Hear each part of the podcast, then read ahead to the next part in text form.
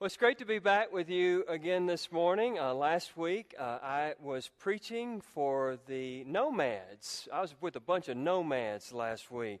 That's a ministry of the United Methodist Church. It's primarily made up of folks who've retired and they decided to buy an RV and they travel all over the country to offer volunteer labor to churches and charities uh, to help them uh, build things, repair things.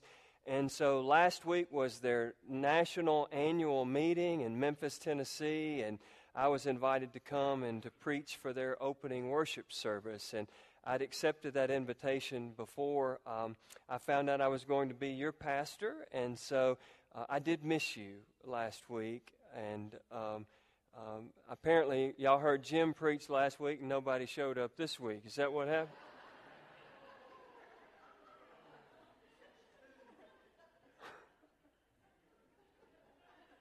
I am deeply grateful for my good friend Jim filling in last week. And um, I pray that all of our folks who are traveling this week for fall break um, have, a, have a great time. But I'm glad to be back with you.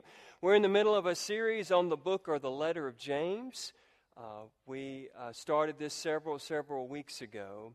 Uh, if we look at the story that we read today, the part of the letter that we read today, it's kind of interesting. You know, if you're founding a new city or if you're trying to attract people to move to your city, you probably have the kind of person that you want in mind to move to your city. You want somebody that, that brings uh, money. You want somebody that can help you pay taxes. You want somebody that's well educated. You want somebody that's going to add value to the community in which you live. And, uh, and if you're looking for a place to live, you're oftentimes looking for those same kinds of things. You're looking for a place where you could be productive in your career. You're looking for a place where you might be able to provide financially for your family and to support your family. And it seems as if that's exactly what's happening in the part of the letter that we've read today.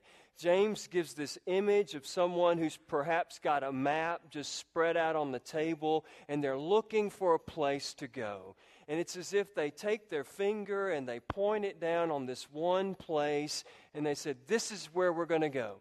We're going to go there. We're going to stay for a year. We're going to make lots and lots of money. And then we're just going to leave. And that's the image that James has uh, created for us in this scripture. And what James seems to be saying is uh, that we should not be so confident about the future. Because the truth of the matter is, we don't know what the future holds. We don't know what the next moment holds, the next hour holds, the next week holds, the next month holds, the next year holds.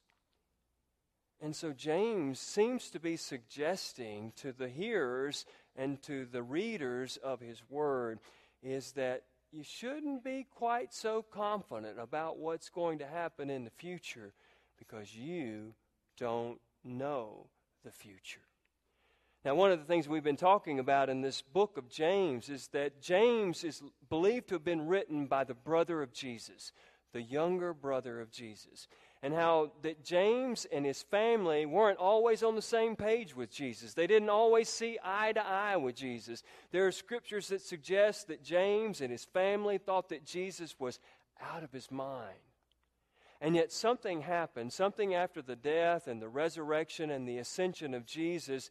And, and, James, even though he wasn't always like his brother, he became more and more like his brother. So that by the time we get this letter that we're reading and studying from here in our church uh, during this series, we begin to see evidence that James has indeed become more like his brother Jesus.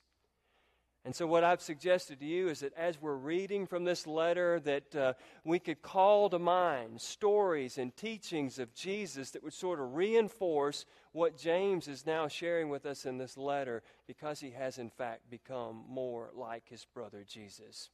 There are a couple of stories in the Bible that come to mind for me as we read this story this morning where James seems to be suggesting that you shouldn't worry about what's going to happen tomorrow because you don't really even know what's happening tomorrow.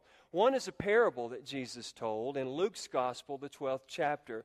Luke, uh, Jesus begins the parable this way. He says there was this really rich guy that had this really big piece of land. And this really rich guy that had this really nice piece of land uh, sowed the seeds, and when he harvested the crop, it was better than any other time that he'd ever harvested a crop on this land in his life. And this created a problem for the man in the parable. The problem was is that his barn wasn't big enough to hold all of the grain that this bountiful harvest had provided. But the man said, I tell you what I'll do. I will tear down this barn and I'll build bigger barns. Not just one, but I'll build a lot of big barns. And I will store all of this grain from this beautiful, wonderful harvest. And guess what? Then I can just eat drink, and be merry. I could just take my shoes off and sit for a while. I can just live off of this grain for years and years and years to come. Won't life be great? But in the parable, the voice of God is then heard. And the voice of God says, You are so foolish. You talking about tearing down this barn and building bigger barns and better barns to store all this grain, and you don't even realize that you're going to die tonight. It's as if he was saying you shouldn't worry about tomorrow. You can make all the plans that you want to, and you can think that you control your own destiny, but control is an illusion. There are so many things that you cannot control. There's some other stories that Jesus told that sound a lot like what James is sharing. You remember when Jesus was teaching in the Sermon on the Mount and he said, Don't worry about what you will eat or what you will drink or the clothes that you wear. And then he talks about how the birds don't worry and the flowers of the field don't worry, how God provides bountifully for them. And in the same way, you shouldn't worry about what's going to happen tomorrow, but instead you should seek first the kingdom of God and his righteousness. And if you do, then all these other things, they'll be added unto you. James sounds a lot like Big Brother Jesus when he's telling these stories. I wonder when Jesus was telling those stories, or when James was telling those stories, did he not think about some of the Old Testament readings from the Hebrew Scripture? Uh, the story of the Israelites wandering in the wilderness. You know, they'd been slaves to the Egyptians, and Moses goes to Pharaoh and says, Let God's people go. And they followed Moses out, and they're wandering around in the wilderness. And it doesn't take them long to start complaining.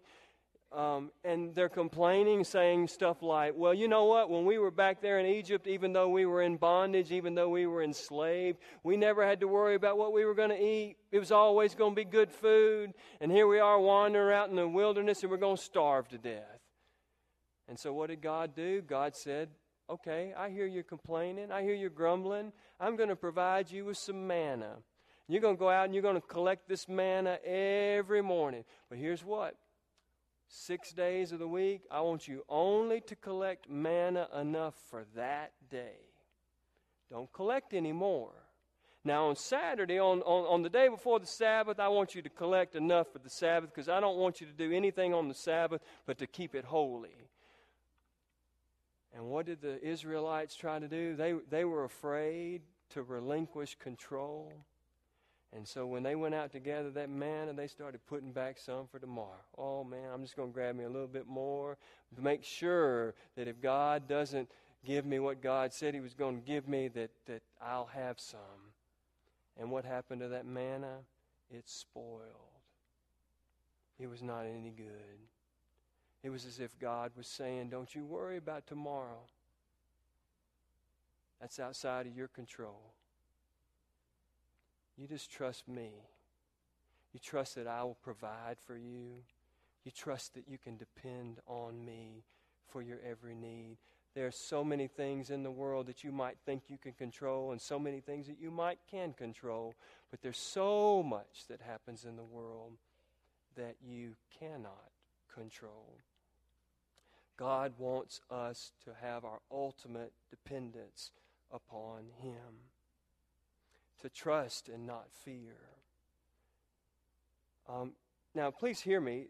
James is not saying here that we should be inactive. He's just remind inact in, to a call to inaction, to not do anything.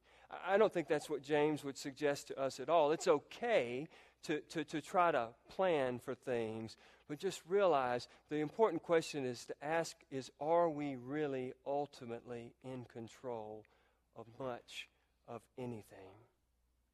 And yet, for as long as we human beings have been around, we've been trying to control as much stuff as we can control. You know, um, I uh, did some research this week. You know, the first insurance policy was about 4,000 years ago. 4,000 years ago. And the, the uh, Babylonian uh, leader that did it was named Hammurabi. Now, I think that's how you say it, but I did grow up in Pulaski. So, you know, just I think you're supposed to say it with authority, and none of y'all will know anyway. But this. Um, so, anyway, this is the first insurance policy 4,000 years ago. It was a set of governing laws about how to, to deal professionally with other people. And so, in this set of laws was this caveat that if you incur a lot of debt and then something awful happens, you lose your job, you lose your home, that your debt would be covered, re- forgiven, eliminated. That was the insurance policy that was here. And so, what I want you to hear is that it's okay. Life insurance policies and pension programs, they're wonderful and they're fine and they can provide us some sense of control. But lest we forget, there is so much in this life that we cannot control. And that's what I think James is asking us to remember. It's like mist, it just vanishes, and we can't control it. And the more we try to control things, the more fear that that creates in us, the more anxiety that it creates in us. Now, I love to study the brain because one day I'm going to get one and I want to know how it works when I do it. I love to study the brain. There's a part of the brain that's called the limbic brain, and, and, and people believe, much smarter than I am, that the limbic brain is the earliest developed part of the brain. And so, whenever you and I get afraid or anxious, the first part of our brain that kicks in is the part of the brain that was there first. And in the limbic brain, whenever you and I get frightened or afraid or scareful, that limbic brain kicks in, and there are three responses fight, flight, or freeze. Fight, flight, or freeze. And so, whenever we try to control things in our life that we can't control, and whenever we begin to realize that things are going to happen that are outside of our control, and whenever we start spending way too much time trying to control, control, control, it creates fear in us. And when we get scared, we either run away from God or we just freeze where we are, or we try to fight with God and say, Why aren't you doing this? Why aren't you helping me? That's that limbic brain, that earliest part of the brain that's kicking in whenever fear is strongest in your life. But then the way the brain works is another newer part of our brain that developed after the limbic brain. It's just always a few seconds slower in responding. That's why when you drop something, you might say a word that you didn't intend to say. And then a split second later, you realize your three children are standing right there in front of you looking like this. That other part of the brain kicks in. Well, that other part of the brain, one of the things that it gives us is a different response to fear. And that, in a biblical sense, would be self sacrifice. To realize I can't control everything that's going on in my life and in the world.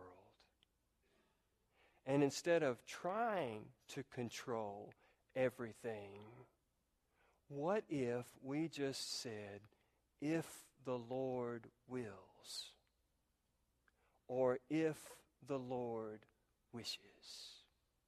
This allows us to, to try to uh, prepare for the future, to try to anticipate, use the brain that God has given us to make decisions that will help us have a, a, a life that, that we long to live. But it also leaves room for God and the Holy Spirit if the Lord wills, if the Lord wishes. It's a desire to seek not our own will, but the will of God. And what it requires is for us to just submit to this one that can be trusted, the one who has promised to take care of us, the one who's promised that his eye is always watching over us. And if we will submit to that God, and we will humble ourselves to that God, if we will trust that God, God will take care of us. I want to suggest to you that this sounds exactly like what James is talking about here Big Brother Jesus. You know, Big Brother Jesus, one day he was teaching us how to pray, and he said, When you pray, I want you to pray this way. And he taught his disciples how to pray this prayer. And in this prayer, he said that what I want you to pray is that God's will be done, not yours. That God's kingdom come, not yours. To not pray for bread tomorrow, but to pray for today's bread alone. To realize that ultimately our trust needs to be in God.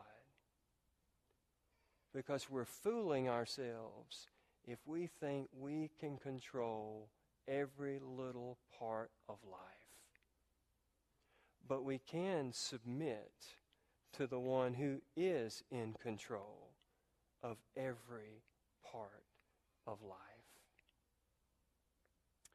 Well, we find it hard to trust God, don't we? I do. I mean, uh, preachers, you know, the only difference between me and you is I wear a robe on Sunday morning, right? Um, I find it hard at times to trust God. I find it hard not to try to control every aspect of my life. And, and one of the th- reasons why I think it's so hard for us to submit to the will of God is because we've misunderstood the will of God. I had a clergy colleague of mine who was talking about this with me some time ago, and he said that, you know, Tommy, most of the time people think about the will of God as like a railroad track. It, a railroad track is just this one track, and um, and as long as you're on the track, you're in the will of God. But if something happens and you go off the track, that you're no longer in the will of God. And so that really uh, stresses people out to think that there's this one track, there's this one way, that there's this one idea of what God's will is, and, and that's all that there is.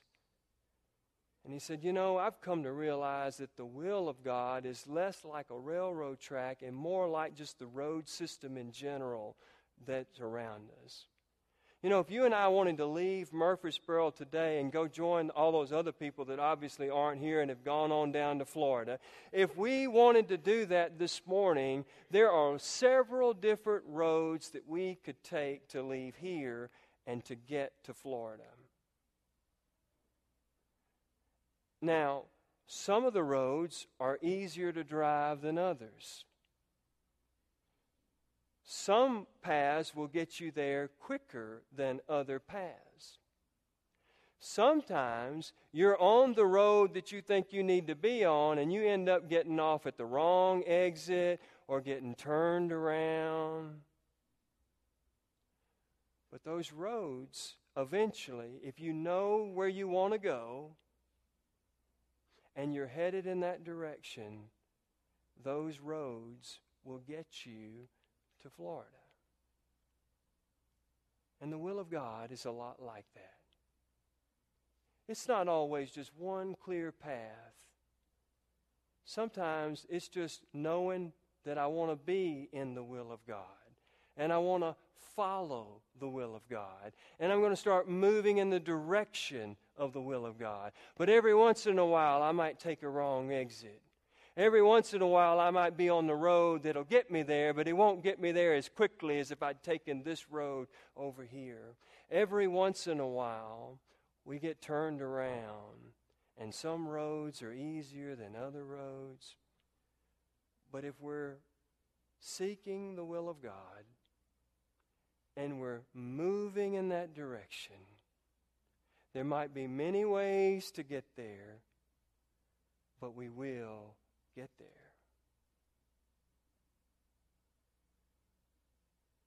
Just got to let go of our sense of control and trust the one that's calling us forward. Now, I don't know what road you're on this morning. Maybe you're on the quickest path to the will of God. Maybe you're headed in the right direction, but you've taken some detours along the way. But I do want you to know that God's desire is for you to not try to control everything in your life. Because trying to control things that you can't control is only going to make you fearful and afraid. But the scripture says that perfect love casts out fear.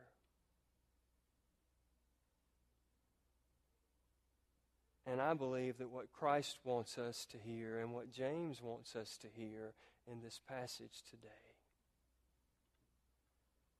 is to just realize that control is an illusion. But we do know and we can follow the one who is in control and the one who calls us to live into the will of God. And that's where you find real joy and real peace and real stability.